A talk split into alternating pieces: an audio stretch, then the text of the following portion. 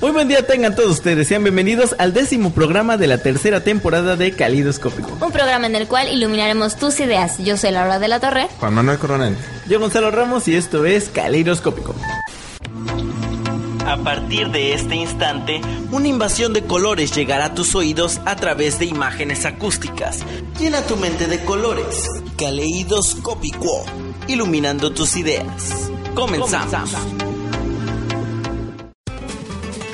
Vamos a comenzar este décimo programa. Al fin llegamos a, a la decena de programas.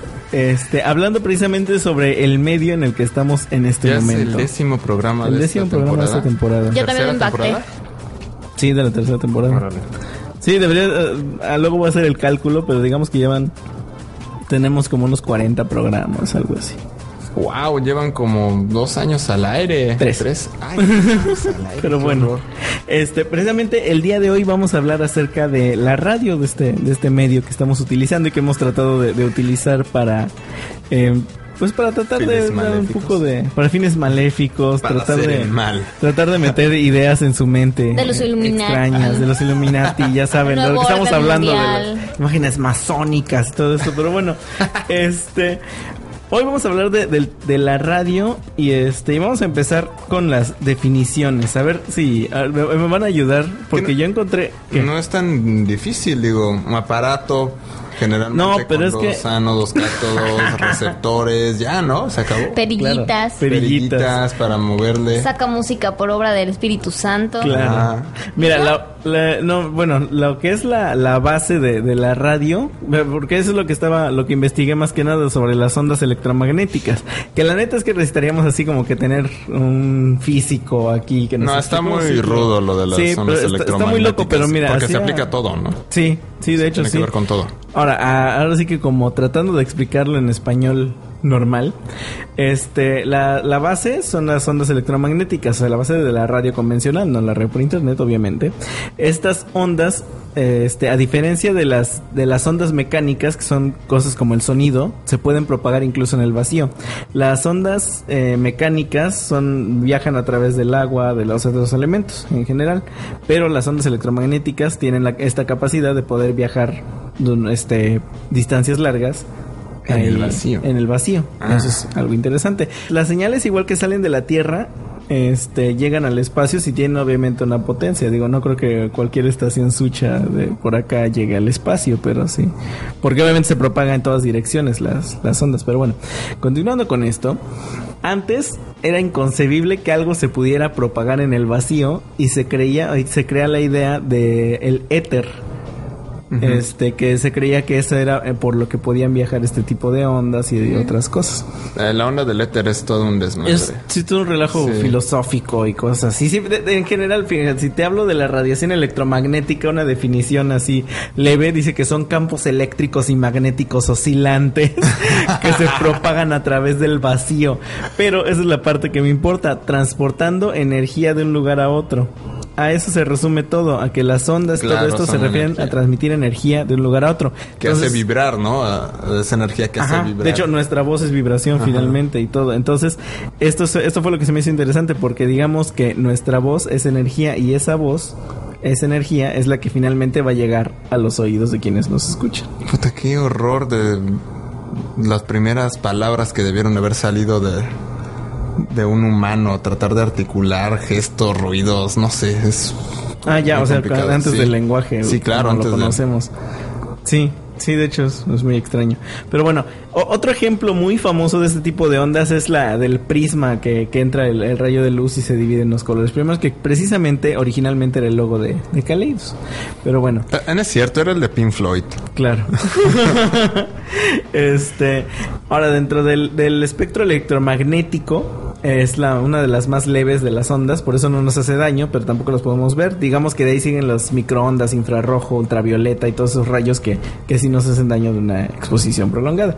Ahora, lo interesante de todo esto es cuando Hay algo interesante en todo eso. Sí, así es. Sí, que no te puedes parar enfrente del microondas. Esa, es la lección del día. Si usted está haciendo palomitas, por favor, no se quede viendo cómo Es cierto, se oye, hacen sí. las palomitas. es- eso, es, ¿Qué? eso es malo, ver cómo se hacen las palomitas en el microondas. O a abrirlo mientras está haciendo. Eso se supone que sí, porque son ondas. No es malo, es malísimo, es malísimo. ¿Por qué es malísimo? No, espera, espera, me- mero dato cultural. De hecho, el microondas, ven que cuando se termina de hacer, o sea, haces, haces tu, no sé, tus palomitas, se detiene y entonces. Y entonces después puedes sacar tus palomitas. Es porque se supone que esos cinco segundos en los que, en los que, ajá, en los es-. Ajá, se supone que es como para que se, Se dispersen ondas, las ondas. Y por eso es, por ejemplo, es tan malo que muchas veces le ponemos el tiempo al, al, al- no sé, le pones tres minutos y de repente a los dos minutos ya te diste cuenta de que tu comida ya se calentó, entonces nada más le pones stop y lo abres. Eso es malísimo porque no te estás esperando los cinco o diez segundos que se supone que deberías de esperar para abrir Ah, el ¿Es verdad que eso te puede microondas. dar cáncer? Todo da Todo cáncer. da cáncer, sí, ya. Pero ¿cómo sí, sí, de hecho sí son malas esas ¿Sí? ¿En ondas. serio? Ujú.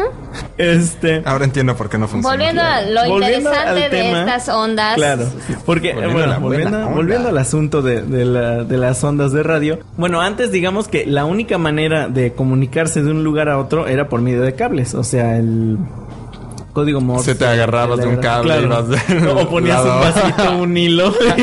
Ah, esa era la onda. Pero fíjate, ese era el mismo principio que usaban el telégrafo, digo el sí, ¿no? Telégrafo. Clave morse. Ajá, clave morse y todo eso. Este es lo que usaba. Entonces, cuando empiezan a darse cuenta de que existe este espectro electromagnético, es que se dan cuenta de que pueden mandar mensajes, pueden transmitir esos mensajes, estas ondas energéticas, a través del, del aire o del, del vacío en general. ¿Y quién Bueno, lo del descubre? espacio, ¿no? Ajá. De cualquier. Ahora, ¿cómo nace la radio? Se supone que este muchos se lo atribuyen a, a Guillermo Marconi, pero en realidad es de Nikola Tesla, el invento de la radio. Tesla. De hecho, este durante años, e incluso le dieron el Nobel a Marconi por el invento de la radio y todo esto. Se creyó que Marconi era el inventor de la radio. Eh, Tesla demostró años después que había hecho lo mismo que Marconi 15 años atrás. Entonces, Aún así no este, le dieron nada. Ah, no, a Tesla no le dieron nada. De hecho, a mí se me hizo muy curioso la, la vida de Tesla. Tal vez en algún momento eh, valga la pena hablar de ella. en un Este, que capítulo vivió, entero de Kaleidoscopic. Sí, ándale, vivió a la, digamos que a la sombra, ¿no? De, de lo que, del invento de, de radio de Marconi y a- al mismo tiempo era este ayudante de Edison. Y muchas patentes, muchas patentes de Edison en De realidad Edison son, son son de- inventos de Tesla. Órale. Pero o sea, el como tipo Edison siempre, era el- siempre, o sea, su vida Ajá, era estar atrás. A pesar de que es, es un gran científico que nos dejó pues muchas cosas, ¿no? Este ah, Marconi y Tesla lograron este enviar estos mensajes, esta energía mediante sí, bueno, sin la necesidad de cables. Y precisamente es lo que les decía la, la vez pasada, la que hablamos de teorías de la conspiración del HARP, de las, de las ondas que van Las a la ondas que ionosfera. cambian el. Precisamente es, es el mismo principio que utilizaba Tesla, que por de esa manera mandaba, mandaba los mensajes a la atmósfera y ya de ahí se, se propagaban. O sea, digo, digamos que así empezó todo, ah, Todo la- el estudio teórico de la radio. Ajá. Y bueno, eso es la, digamos, en la historia de. Pero yo creo que en ese momento Edison. nadie tenía gran noción de para qué iba a ¿Para qué querías? ¿no? Ajá. Sí, creo sí, que sí. eh, los principios básicos eran telecomunicaciones muy básicas de, por ejemplo, de aviones, de radares, ¿no? Pero al final de cuentas era momentos en los que solo ibas descubriendo cosas y no, no sabías, No sabías para qué iban a llevar. después. Pero ya para, para 1916, ¿de- de- ¿cuándo, cuándo es la, la fecha en la que se supone que Fue en aparece? 1895 empezaron a hacer todos esos este, experimentos. En 1915 es que Edison y, y Tesla ya iban a compartir según un premio Nobel por otro de sus descubrimientos.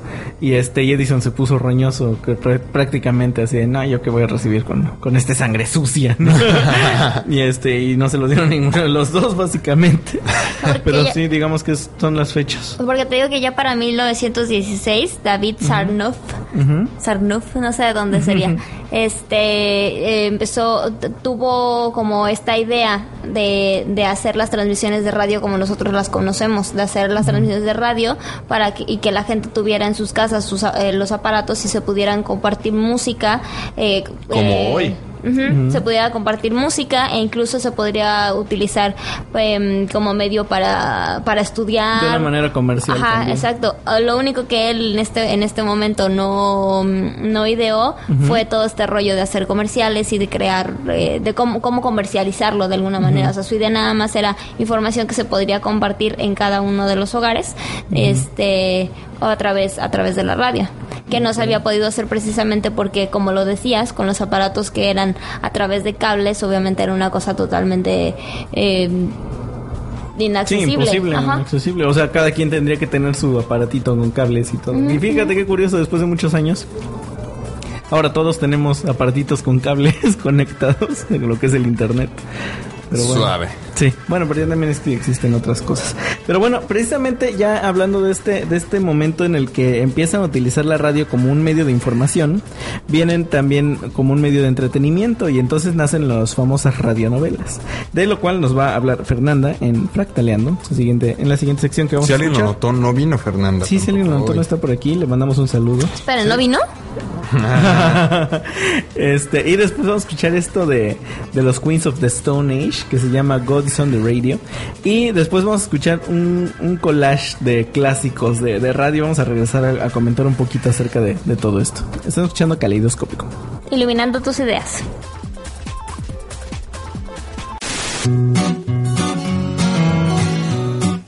Hagas el fractal y el fractal se hizo. En México somos fanáticos de las comedias románticas, de las historias encarnadas en personajes perfectos, esculpidos de acuerdo a las normas morales y cuyas historias se desenvuelven en espacios que nos parezcan familiares y fantásticos a la vez.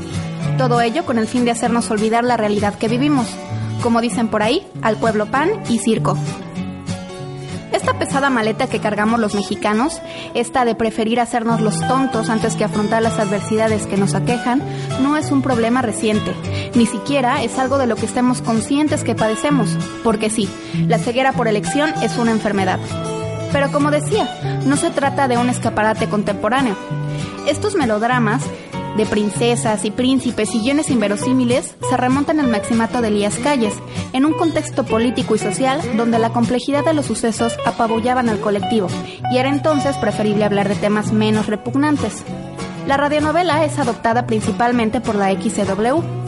En 1932, el cineasta Alejandro Galindo y su hermano Marco Aurelio realizaron la primera radionovela transmitida en esa emisora, Los Tres Mosqueteros, pero el auge de las radionovelas en la XCW llegó a partir de marzo de 1941, con la serie Ave sin nido. En México, las primeras radionovelas siguieron caminos parecidos a los de Estados Unidos, pues también las empresas de jabón y enseres domésticos patrocinaron sus producciones. Entre estas novelas difundidas por radio se cuentan Tres Desertores, El Ojo de Vidrio, El Monje Loco, Gutiarritos, Calimán, Chucho Roto, entre muchas otras. La enorme aceptación de las radionovelas se fincaba en gran medida en la solidez de sus historias, ya que contaban con excelentes escritores y actores, quienes protagonizaron una verdadera época de oro de la radio mexicana. Guionistas como Rafael Pérez y Pérez, Luz María Perea, entre otros, y actores como Eduardo Rosamena, los hermanos Galán, Joaquín Pardavé y Pedro Infante constituyeron paralelamente al cine un verdadero star system de los espectáculos en el México de los 40s y 50s. Los melodramas han cambiado. La calidad de la producción, interpretación y el mismo emisor carecen de calidad y tienen diferencias abismales en comparación con la llamada época de oro de la radionovela mexicana. Lo que no ha cambiado es el receptor y la necesidad que tiene ante la imposibilidad de llevar una vida sin problemas, en donde todo tiene un final feliz. Yo me despido no sin antes recordarte que el arte es cultura y la cultura es la onda. Bye bye.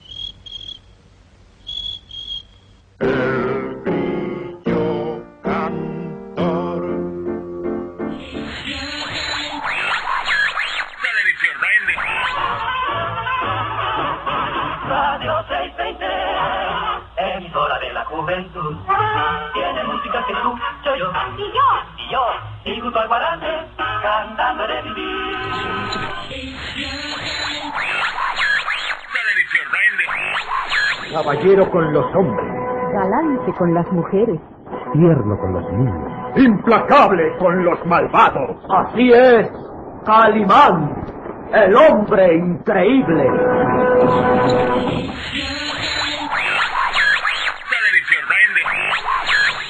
Audiencia pública. El tremendo juez de la tremenda corte va a resolver un tremendo caso. Buenas noches, secretario. Buenas noches, señor juez. ¿Cómo se siente de salud? Campana. Hoy amanecí también que esta tarde hasta me fui al cine y todo. ¿De veras? ¿Y qué vio usted en el cine? Una película de Sofía Loren y otra de Gina Lollobrigida. Ah, sí. ¿Y qué le pareció Gina? Pues una sardina. Chucho el Roto. La historia de un hombre que protegió a los pobres y luchó contra la injusticia. Con la presentación del galán cantante cinematográfico Manuel López Ochoa en el papel de Chucho el Roto. Donde menos lo espere. Ahí estarán cada semana a esta misma hora los micrófonos de las W con el bachiller Álvaro Galvez y Fuentes asistiendo a las escenas más sorprendentes. XEW, la voz de la América Latina desde México, en el aire.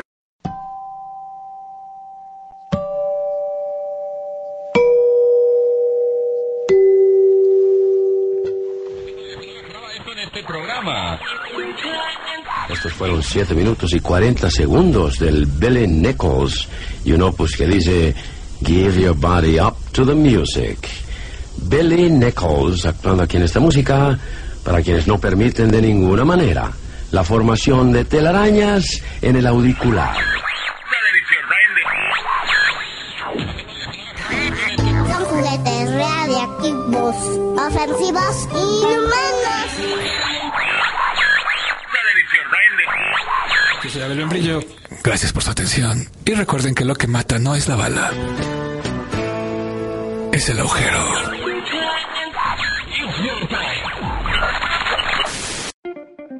Bueno, ya regresamos. Acabamos de escuchar esto, es- estos clásicos de XW, la tremenda corte, el famoso radioactivo que tanto. Claro, ¿y quién no Los creció? juguetes radioactivos. ¿Quién no creció esos. escuchando alguno de estas producciones magníficas de la radio? Bueno, fíjate que aquí en Cancún, así que digas, No, uy, la verdad es que cuántas producciones Cierto. Y aún así a nosotros ya nos tocaba como la salida, ¿no? Sí, de, sí, de estos clásicos. Digo, a, mí, a mí me tocó la retransmisión de Calimán, pero aún así la pude escuchar. A mí, a mí lo que sí me... Bueno, a nosotros lo que sí nos tocó fue la retransmisión de la tremenda La corte. tremenda corte, claro. Bueno, es que a, sí. a una hora a todo el mundo le toca la retransmisión de la retransmisión de la retransmisión de la tremenda corte. Claro, como a todos nos ha tocado el Chavo del Ocho, Claro. ¿no? Era, era- Y son ahora en básicos de caricaturas. producciones Y ahora en culturales caricaturas, claro. indispensables para una sociedad, ¿no? Sí, y fíjate, se, se me hace muy interesante porque son cosas, por ejemplo, y estábamos hablando, por ejemplo, de Cricri. O sea, todos los, este, todas las, las manifestaciones, como dices, todas las manifestaciones culturales que surgieron alrededor de un invento, de un aparato que, que te daba la oportunidad, como ya escucharemos más adelante en la entrevista que tenemos con, con Macarena, con Macarena Huicochea, este, te da la oportunidad de utilizar todo un mundo de sonidos y hacerte imaginarte las cosas. Dato. Entonces, ¿Qué? ¿Sabías que las canciones de Cricri no son para niños? ¿No? No. La- la- el tono de agudos con, con los que se tocan y se cantan las canciones de que Cricri son imposibles para que un niño las, las llegue y las cante. Por ende, no pedagógicamente no están diseñadas para Pero los ¿cuántos niños. no crecimos escuchando Claro, es que cosas? cuánto, pero es, evidentemente no había este nivel de acercamiento y de la cultura de la infancia en ese tiempo. De hecho, si lo ves, la mayoría de sus letras son muy crueles y tristes Sí, y deprimentes. Bueno, es que él tuvo una vida muy triste y cruel y deprimente. Mm, Claro. También sería bueno hablar de. Sí, de pero por a eso Vida íbamos. triste y cruel. y de- Mira, ya, ya tenemos dos. Podemos hacer un programa de vidas tristes, crueles y deprimentes. de Tesla, de De Tesla, de de Juan. ¿no? Eso, bueno, es que sí tienes razón. Realmente no son. Digamos que no estaba tan avanzada la teoría de la comunicación como para decir, mira, esto es un jingle y esto se le va a quedar al niño. o sea, yo creo que es más, más por ahí el, el asunto, ¿no?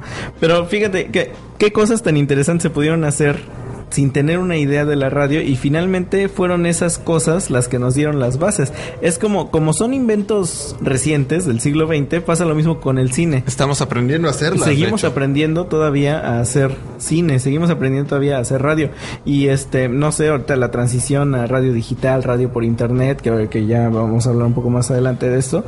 Este ya es este son otras cosas. Creo que aquí lo rescatable siempre es hablar de las funciones sociales de la radio. ¿no?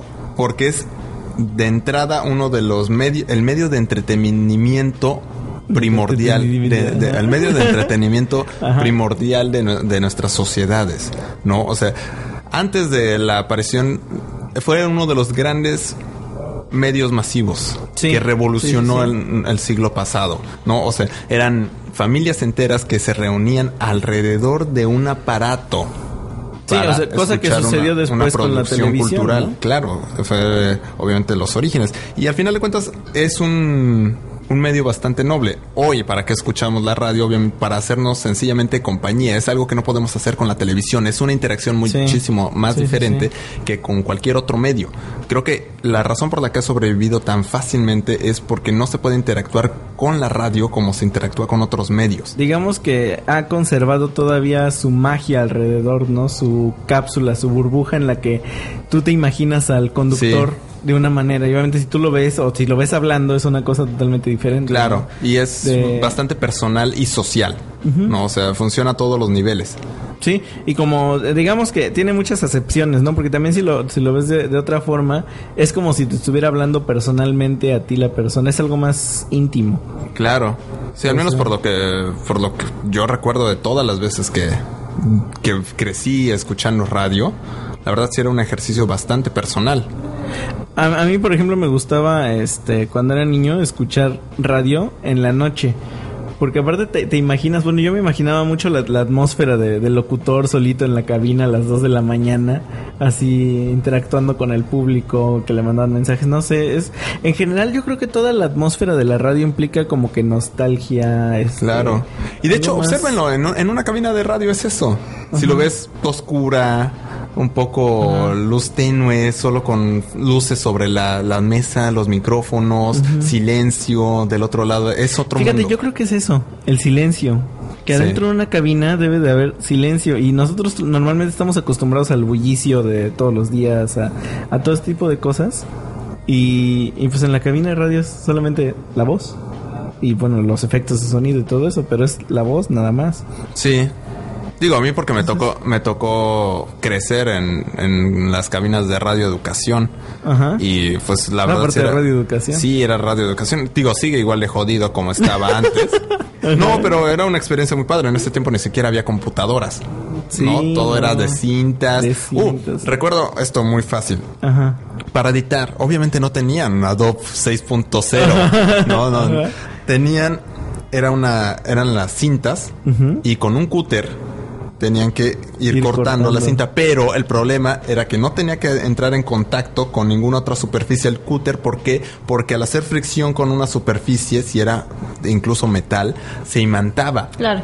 Y se borraba y entonces, todo, exacto, adiós. donde cortabas se borraba la cinta No y entonces tenías que hacerlo con un cúter con mucha delicadeza para que no entrara en fricción con otro material y se imantara la cinta. Eso es, era, un- era una cosa artesanal como se hace la mayor parte de los medios de, de comunicación. Pues así comenzaron igual, si hablamos del diseño, por ejemplo, también Claro. el estar O poniendo de letra cine, por letra, de con cine, todos los efectos igual. visuales que tenías que hacer eh, empalmando Digo, una claro, cinta con recordar, la otra. recordar a Melier. Ajá, exactamente. Y Estaba, pensando en el efecto de la luna, Claro. exactamente. Sí, sí, sí. de- del- Y, y fíjate, igual aquí este en la radio, como antes, ¿no? El trueno y sacabas la lámina, ¿no?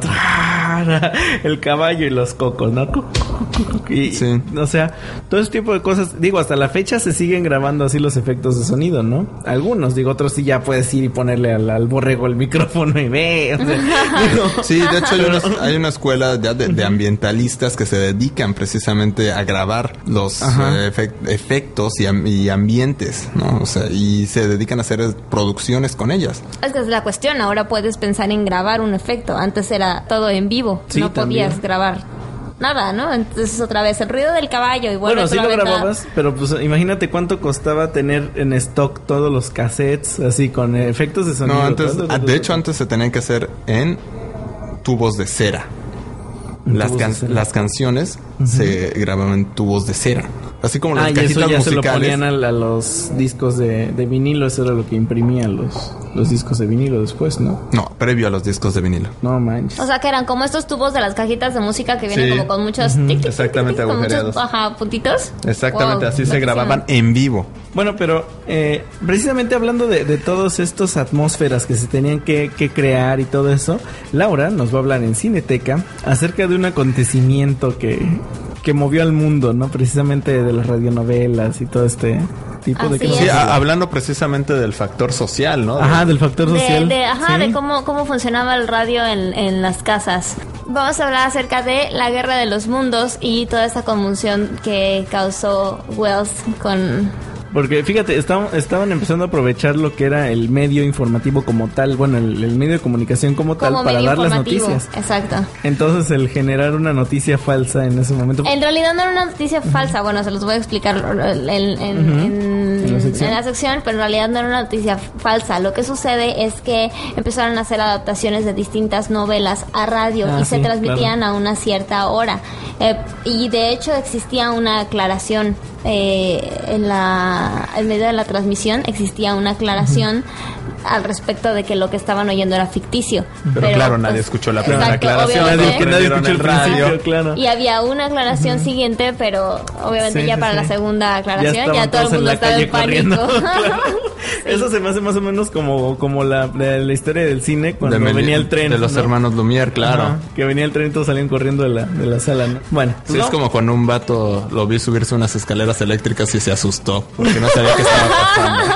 Qué horror. Bueno, Pobre vamos a escuchar esto de Cineteca con lo de la Guerra de los Mundos. Este, vamos a escuchar un fragmento igual de la grabación original de la Guerra de los Mundos, que obviamente está en inglés, así que vamos a hacer un pedacito para no aburrir. A los monolingües. A los monolingües, no, es cierto. no. Para no aburrir a quienes no hablen inglés. Y luego vamos a escuchar algo de Queen que se llama Radio Gaga. Y después, fíjense, tenemos un bloquezote de información. Después vamos a escuchar una entrevista. O sea, no quisimos trabajar No quisimos trabajar, grabamos todo antes y ya llegamos a hacer esto.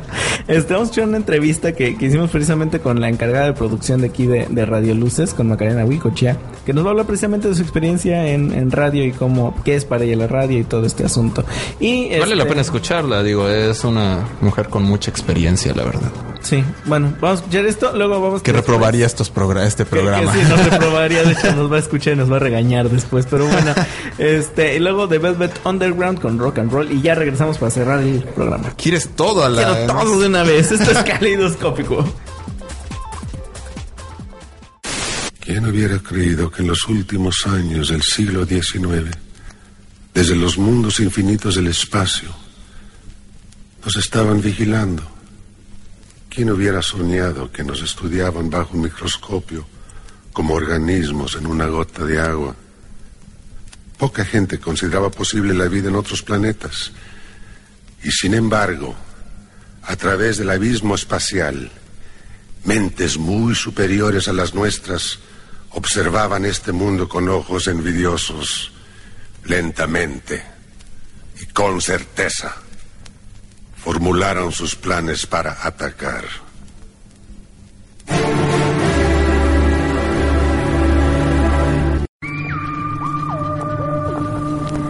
Bienvenidos a Cineteca, la edificación imaginaria del cine. La idea de una invasión alienígena sin duda ha cruzado al menos una vez por nuestras cabezas. Tal vez en broma, tal vez no tanto. Tal vez incluso sea uno de nuestros mayores miedos. Y cómo no, Imaginemos una inmensa explosión en el centro de nuestra ciudad.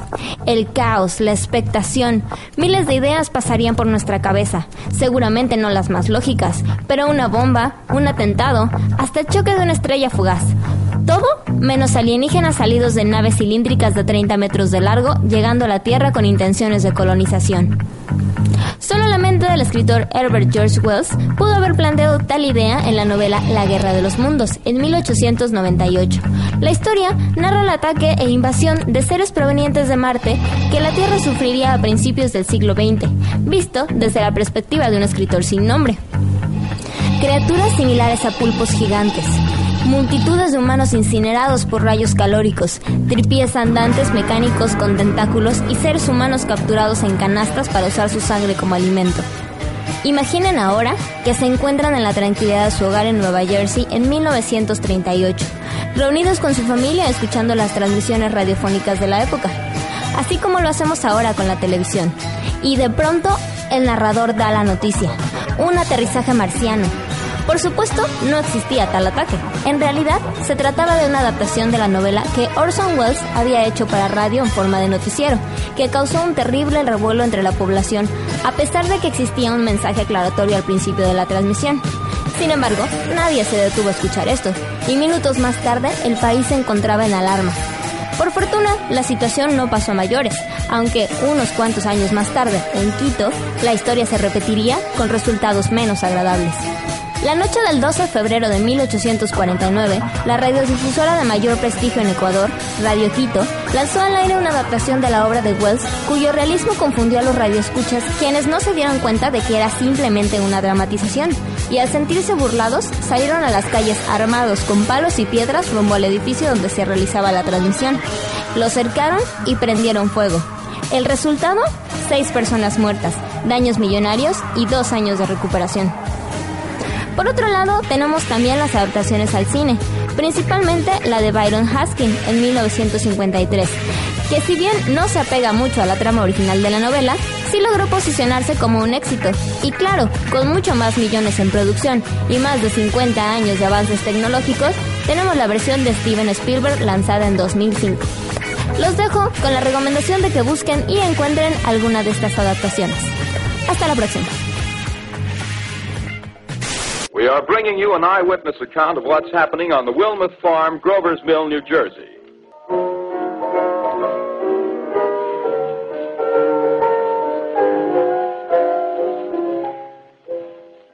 We now return you to Carl Phillips at Grover's Mill.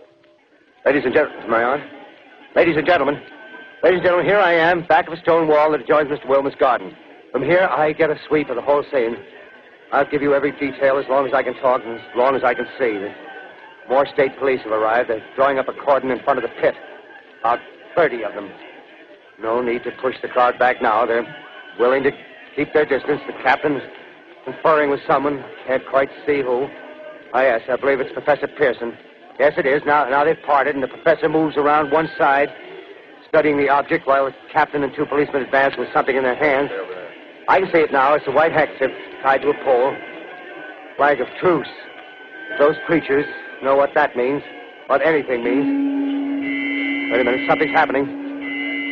Humped shape is rising out of the pit. I can make out a small beam of light against a mirror. What's that? There's a jet of flame springing from the mirror and it leaps right at the advancing men. It strikes them head on. Lord, they're turning into flames. Now caught up by the woods, the barns, the The gas tanks, tanks of the automobiles spreading everywhere. It's coming this way now, about 20 yards to my right. Ladies and gentlemen, due to circumstances beyond our control, we are unable to continue the broadcast from Grover's Mill. Evidently, there's some difficulty with our field transmission.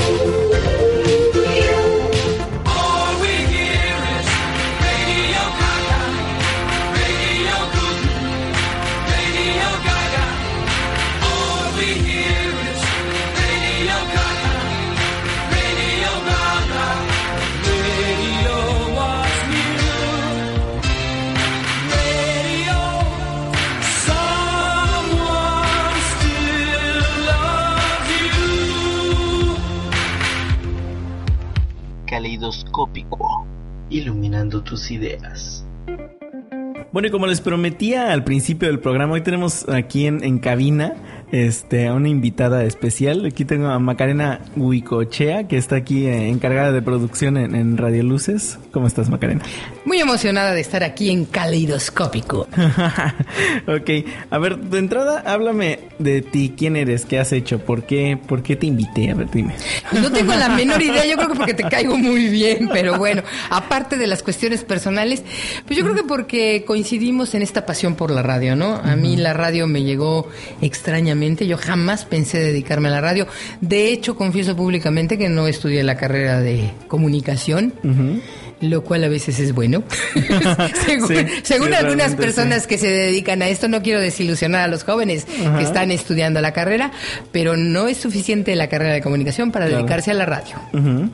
Ok, pero ¿quién, ¿qué has hecho en, en ese aspecto de la Ay, radio? pues de todo un poco, fíjate. Yo eh, principalmente he escrito, tengo dos libros publicados, uno que se llama Blasfematorio, Que como su nombre lo indica está lleno de blasfemias, y otro que se llama La caricia de la esfinge, que habla de esas mujeres que nadie conoce, que son mujeres esfinges, sirenas, gorgonas, esas mujeres a las que los hombres no les tienen miedo. Y bueno, y me he dedicado eh, por casualidad al principio a la radio, a la televisión y aspiro muy pronto este, al cine. Ah, mira. Sí, tengo varias ambiciones. Ok. Que aunque si no me apuro, quién sabe, ¿eh? porque ya no estoy tan muchacho. ¿Cómo, cómo es que tú entras a, a la radio? Por equivocación, por error o por invitación, no sé. Yo me dedicaba, yo siempre me he dedicado a la cultura. Soy una persona que ha estado involucrada, sobre todo en el Instituto Mexiquense de Cultura durante 25 años o algo así. Y entonces un día alguien me llega y me dice, oye, ¿no quieres hacer un programa de radio? Y yo, ah, sí, cómo no. Y yo creí que era muy fácil ponerse en un micrófono. Y por supuesto que la primera vez que me pongo enfrente de un micrófono se me cerró el cerebro. Y entonces volteaba y como había otro compañero conductor, le decía yo, eh, ¿tú qué opinas? Y entonces ya le daba el micrófono y ya que empezaba a hablar, ya improvisaba yo, pero sí fue aterrador la primera vez. Pero algo tiene el micrófono que te envenena sabroso y, y es una pasión, es algo delicioso hacer radio. ¿Cuánto tiempo tiene que, que hacer radio? Casi 30 años. Casi 30 años. Ya no estoy tan muchacha, estoy medio muchocha. ok, ¿y qué es para ti la radio? O sea, de- a lo largo de 30 años, ¿qué es lo que has descubierto en este mundo de la Yo creo que es un mundo mágico. Yo como escritora creo que la imaginación es fundamental para el ser humano, la creatividad. Y creo que la radio logra este punto eh, mágico en donde tú con una palabra, igual que en la literatura, puedes evocar una realidad. Si de repente yo le digo ahorita a nuestros radioescuchas, y entonces de pronto en la pared se empieza a abrir una grieta y sale una cascada llena de, no sé, de chocolate, a lo mejor si lo logro, este que la gente se imagine una cascada de chocolate inundando esta cabina. Esa es la magia de la radio, que todo se puede hacer en la radio. Es más difícil en tele porque se necesitan muchos efectos técnicos y ningún efecto técnico logra ven- vencer o ser mejor que la imaginación humana. Lo que logra la imaginación de cada uno de nuestros radioescuchas es que cada cascada de chocolate va a ser distinta. Sí, ¿no? que, que es una. No te, una no te- manera te de- estás embarrando de chocolate, Gonzalo. Hazte para acá. No te lo comas todo. Claro.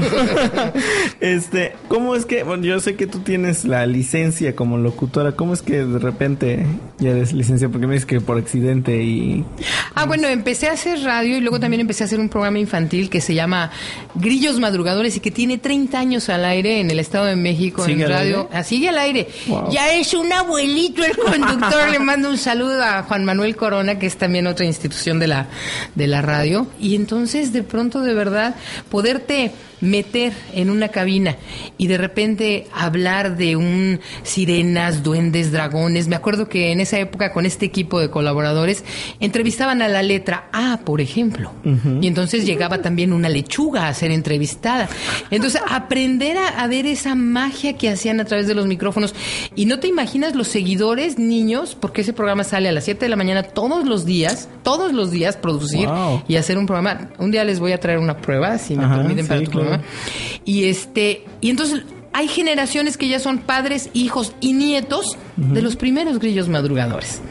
Y la gente sigue Wow. escuchando ese programa. Y es de veras un programa que no ha perdido su No, es que magia. es como el chabelo de la radio, ¿no? Sí, pero, pero en un momento. No, Juanma, no le hagas caso, no sabe lo que dice.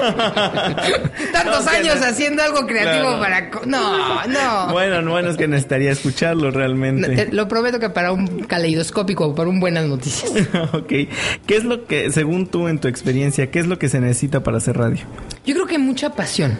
Entusiasmarte, que, que tú pudieras trabajar de gratis en esto y que cada programa sea algo que tú quieres saborear. Yo siempre hago la equiparación como hacer un, como ser un buen chef.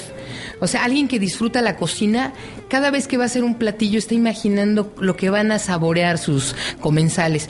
Yo creo que cada programa no puede ser igual a otro, que cada programa es un- una criatura viva, que tú la permites que se vaya desarrollando, la vas alimentando y de pronto igual que en la literatura te va llevando y no te imaginas los caminos por los que te lleva, pero te exige y te demanda y, y se convierte en una energía hermosa en donde a través de las palabras tú puedes tocar corazones, imaginación, sembrar ideas, o sea, es una responsabilidad muy grande hacer radio, por eso yo creo que no hay que tomársela tan a la ligera, no es cuestión de llegar, sentarse y decir, qué bonita soy, oigan, miren qué inteligente, y pues yo he hecho, y, o sea, cuando alguien empieza así haciendo radio, pues ya, ya, pobrecita radio, ya, ya como que es un, un algo que no, no, no necesariamente es una buena radio, ¿no? Eso es algo que a mí me ha costado mucho trabajo con la gente con la que yo he colaborado a lo largo de todos estos años, que de pronto pareciera que llegar a hacer radio es llegar a hablar, y no. No se trata Sí, de sí, llegar sí. a hablar, se trata de llegar a construir una realidad en donde tú puedas evocar, insinuar, provocar y en donde no le digas a la gente eh, información como la que puede leer en una revista o en una conferencia, sino que sea algo que la gente pueda ver a través de las palabras, a través de los efectos de sonido, a través de, de la magia de la radio, ¿no? Porque si no, pues agarras y uh, grabas un conferencista, no hay ninguna diferencia. Entonces la diferencia la marca el hacer toda esa construcción que se llama producción, preproducción, de saber qué voy a decir, cómo lo voy a decir, vestirlo, adornarlo, recrearlo. Yo creo que eso es lo rico, ¿no? Finalmente la radio desde que desde que se creó yo creo que ha sido un acompañamiento para el ser humano, ¿no? O sea, yo me acuerdo mucho que ponía la radio en las noches cuando no hay nadie, entonces te está acompañando el locutor, te está acompañando la música, o sea, lo pues lo que está del otro lado del- de esa radio. No, y además yo creo que ese es- eso que acabas de decir es fundamental. A diferencia de la televisión, el- la radio es muy íntima. La radio te habla a ti, a ti radio escucha que estás escuchando, valga la redundancia. Y qué bueno que es locutora, bueno, ok, ni modo. este. Pero este, entonces la voz puede acariciar, la voz puede emocionar, la voz puede eh, motivar. Entonces es tan hermoso todo lo que puedes hacer con tu voz y sobre todo te digo, yo creo que el secreto de hacer radio es el corazón por delante, la pasión por delante y que tú de veras pongas el alma y todo tu, tu esfuerzo y tu cariño en eso que estás haciendo. Y entonces el programa se convierte en algo que es divertido, en algo que no te pesa hacer, en algo que no es trabajo y en algo además que tienes la satisfacción de que a la gente que lo escucha le gusta. Porque otro error de la gente que hace radio es que te guste a ti. Puede gustarte a ti y puedes decir, ay, mira qué inteligente, todo lo que le enseñé a mi público. La gente no quiere que le enseñes nada, la gente quiere compartir contigo esa emoción que tú tienes. Y entonces tú lo que puedes hacer es compartir con la gente lo que a ti te emociona y que la gente diga, no me gusta, sí me gusta, ¿por qué no hablas de esto? Eso es, porque se nos olvida la comunicación que es de aquí para allá, pero también de allá para acá. Bueno, ¿y tú qué es lo que estás actualmente haciendo? Digo, estás aquí de encargada de producción, pero ahora sí que échate tu comercial. ¿Qué es lo que ¿De qué de todo? Ay, bueno, los invito a que escuchen Buenas Noticias también, todos los lunes a las 11 de la mañana, porque a mí el proyecto me entusiasma mucho. Yo creo que todos estamos cansados de desayunar, despertar, comer, cenar y dormir con malas noticias. Yo creo que ya basta de recrear toda la parte oscura de la realidad humana. Indudablemente ahí está, pero ¿quién habla de las cosas buenas? ¿Quién habla de la gente que sí está haciendo algo positivo, de las personas que triunfan, aunque sean la minoría? Nadie. Entonces yo dije, yo quiero hacer un programa que sea diferente, que hable de las cosas buenas, que entusiasme, que dé optimismo, que empiece los lunes y que la gente pueda iniciar la semana y el día con un buen sabor de boca en el corazón y en el alma para decir, bueno, ok, voy a salir al monstruo, voy a ver el tráfico, tengo un trabajo que a lo mejor hay que sobrevivir, sobre todo los burócratas, mis queridos amigos burócratas. Yo sé que es difícil ser burócrata, lo fui muchos años, pero que esa, esas buenas noticias te den esa, como que te dejen vibrando en el alma, decir, ay, a lo mejor puedo hacer otra cosa, o dentro de algún tiempo, o puedo acercarme a esta oferta que está haciendo la cultura, o esta medicina alternativa, o no es nada más esta mi realidad. Hay muchas más realidades y ese es la, el propósito de Buenas Noticias que esperamos lograr cumplir, ¿no? Bueno, pues ya saben, buenas noticias, lunes 11 de la mañana, ahí estoy yo del lado de los de los controles técnicos. Que no sería nada este programa si no tuviera yo el apoyo de Gonzalo, ya que estamos en los chayotazos. de verdad, esta radio que estamos haciendo aquí en Luces del Siglo es una radio padrísima, una radio llena de gente que pone el corazón y, y mucha, muy humana. Y yo creo que eso es lo padre, porque no es una chamba, es un placer y, y eso es padrísimo. Contar con tu presencia, Gonzalo, porque tú eres el que pare chayotes todos los días. Bueno, pues gracias Macarena por estar aquí con nosotros, Macarena Huicochea. O sea, y a ver cuándo te volvemos a invitar. Órale, a ver cuánto disfruto yo a mis buenas noticias. Bien. Bueno, muchísimas gracias. Gracias. Un saludo a todos tus radioescuchas.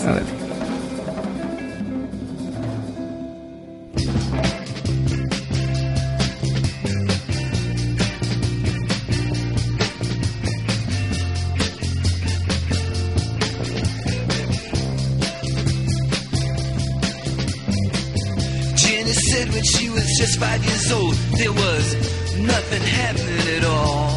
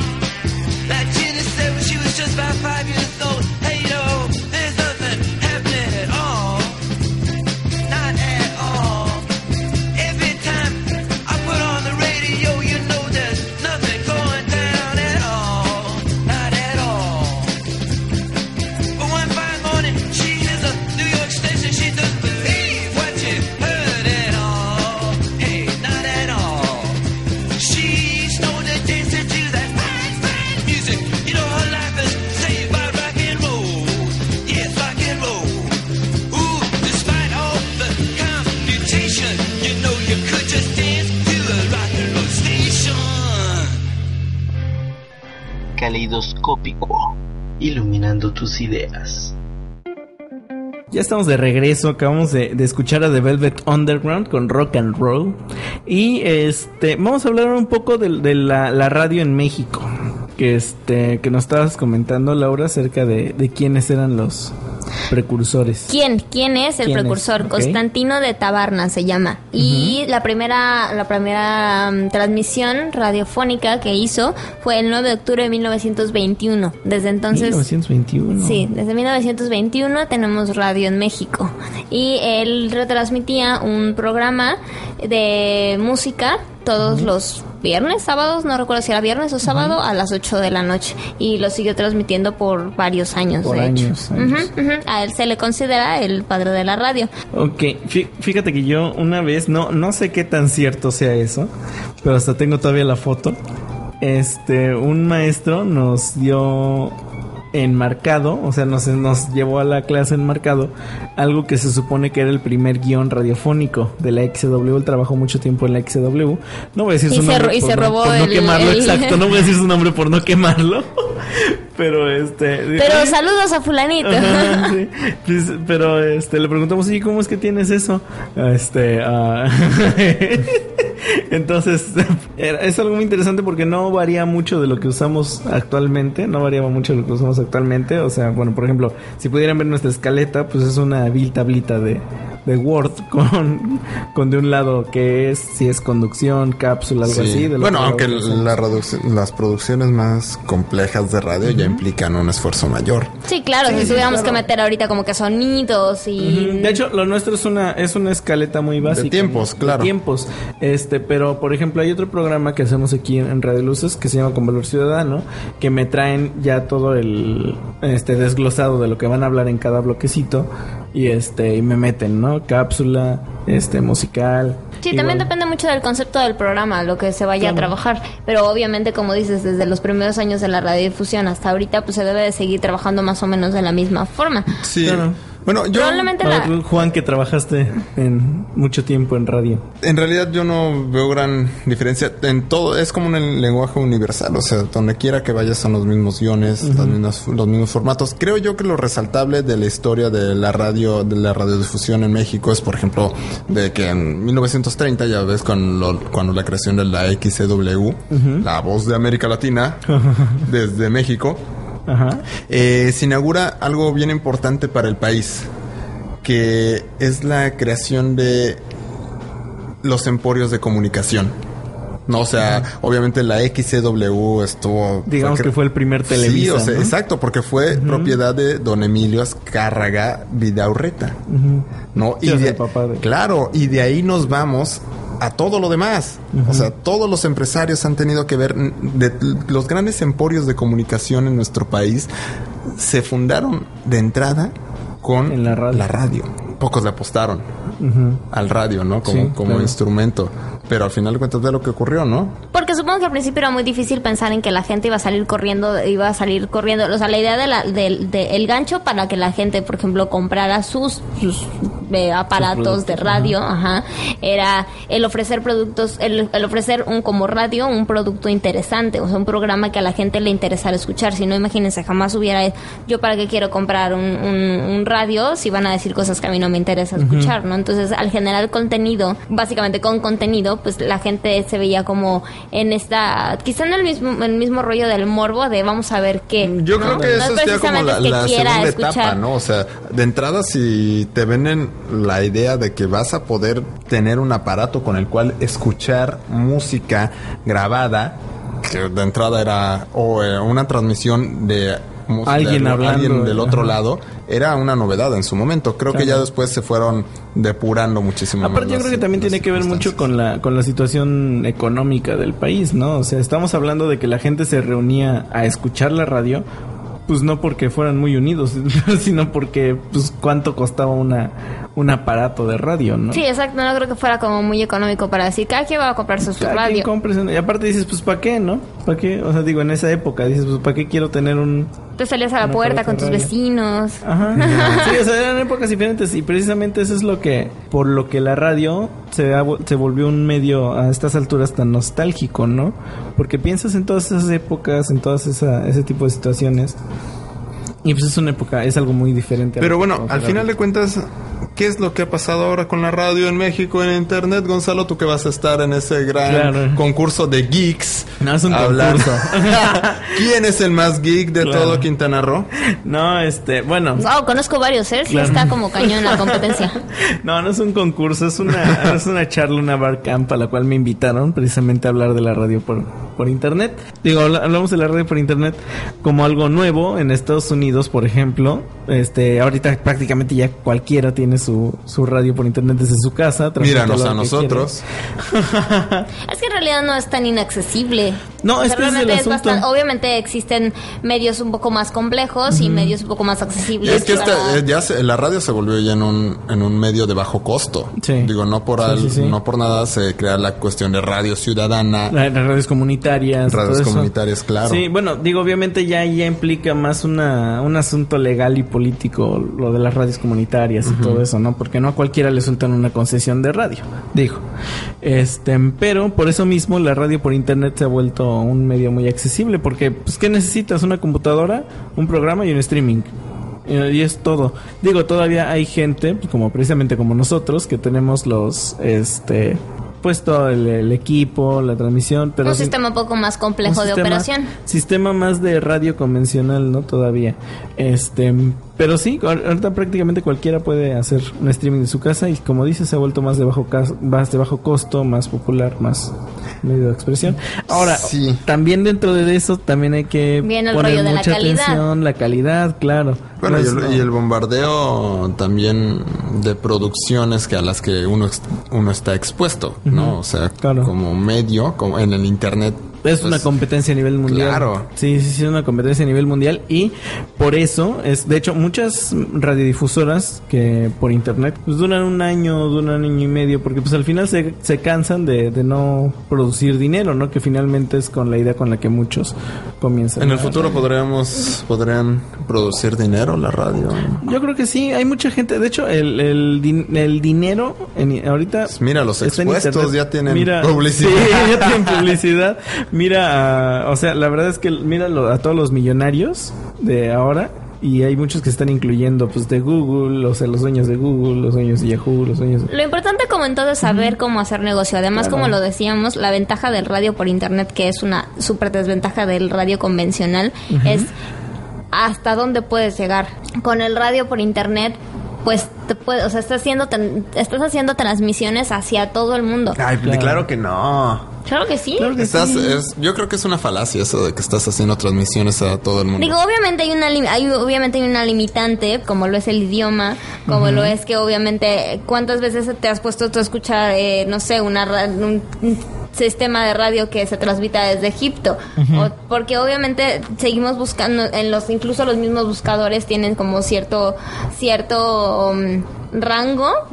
Sí, sí, sí, te limitan al, al área y a... pero a fin de cuentas el que busca La verdad es que yo sí creo que hay, que hay un mercado allá afuera y hay gente que lo está haciendo. Un ejemplo, este, si alguna vez nos llegan a escuchar, este, de la página Dixo, dixo.com, hacen ah, buen contenido de podcast. Digo, no tienen una radio por internet como tal, pero tienen un, este, un buen contenido en podcast. Tienen muchos programas, o sea, son como 15, algo así. Y este, y ya llegaron al grado en el que ya tienen publicidad al principio de los podcasts de la Coca-Cola, de, o sea, cosas así. El- los productos por internet, si tienes un buen producto, sí se pueden vender. Claro, si puedes vender hasta los tutoriales de maquillaje y, tener patrocinios Ah, y es ese tipo de cosas, Sí, porque no vas a poder vender radio por internet? Como Bueno, nuestros amigos de cositas de niñas también, que ya tienen patrocinios. Saludos a nuestros amigos de Cositas de Niños. Sí, a Polanco y a Tobar. Pero bueno, este, pues ya se nos acabó el tiempo, que esa es una de las limitantes también de la radio, el tiempo. Que no es eterno, te puedes quedar hablando como tarado. todo Bueno, hay gente que sí se queda durante horas. Programas de tres horas, de las mañanas, ¿no? horas. No, hay, hay unos que sí se, se avientan sus programas así, eh, digo, de En cuenta, internet, ¿no? En Aparte. internet, que sí se avientan sus programas de tres horas, que dices, bueno, pues quién te está... Sobre todo cuando, cuando el contenido de tu programa es lo que hice yo en el día de ayer. Sí, sí, Ah. sí, no, y dices, no, pues qué, pero bueno, no, bueno, yo lo único que podría decir es que si alguna vez llegan a hacer radio, hagan radio de calidad, busquen los contenidos y también este eh, fíjense un poco en, en la radio en lo que sucede cometan en la- los mismos errores que cometan los mismos nosotros. errores que nosotros, claro. no, este y también como radio escuchas busquen contenido, hay demasiado contenido y este en la red que pueden escuchar en Qué todo. Y bueno, si les da flojera. ¿Nuestros contactos? Ah, nuestros contactos, sí es cierto. Bueno, pueden escribirnos un correo si es que les interesa comunicarse con nosotros a caleidos.fm.com. Este, pueden buscarnos en Twitter, Facebook como Caleidos.fm, Caleidos escribe con K. Y el, el blog es caleidosfm.wordpress.com, que ya ha ido actualizando y se está poniendo bastante interesante. Síganos en Facebook, síganos en Twitter, no nos sigan en la calle, por favor. No, por favor. Pero bueno, ya vámonos. Esto fue Caleidoscópico. Iluminando tus ideas.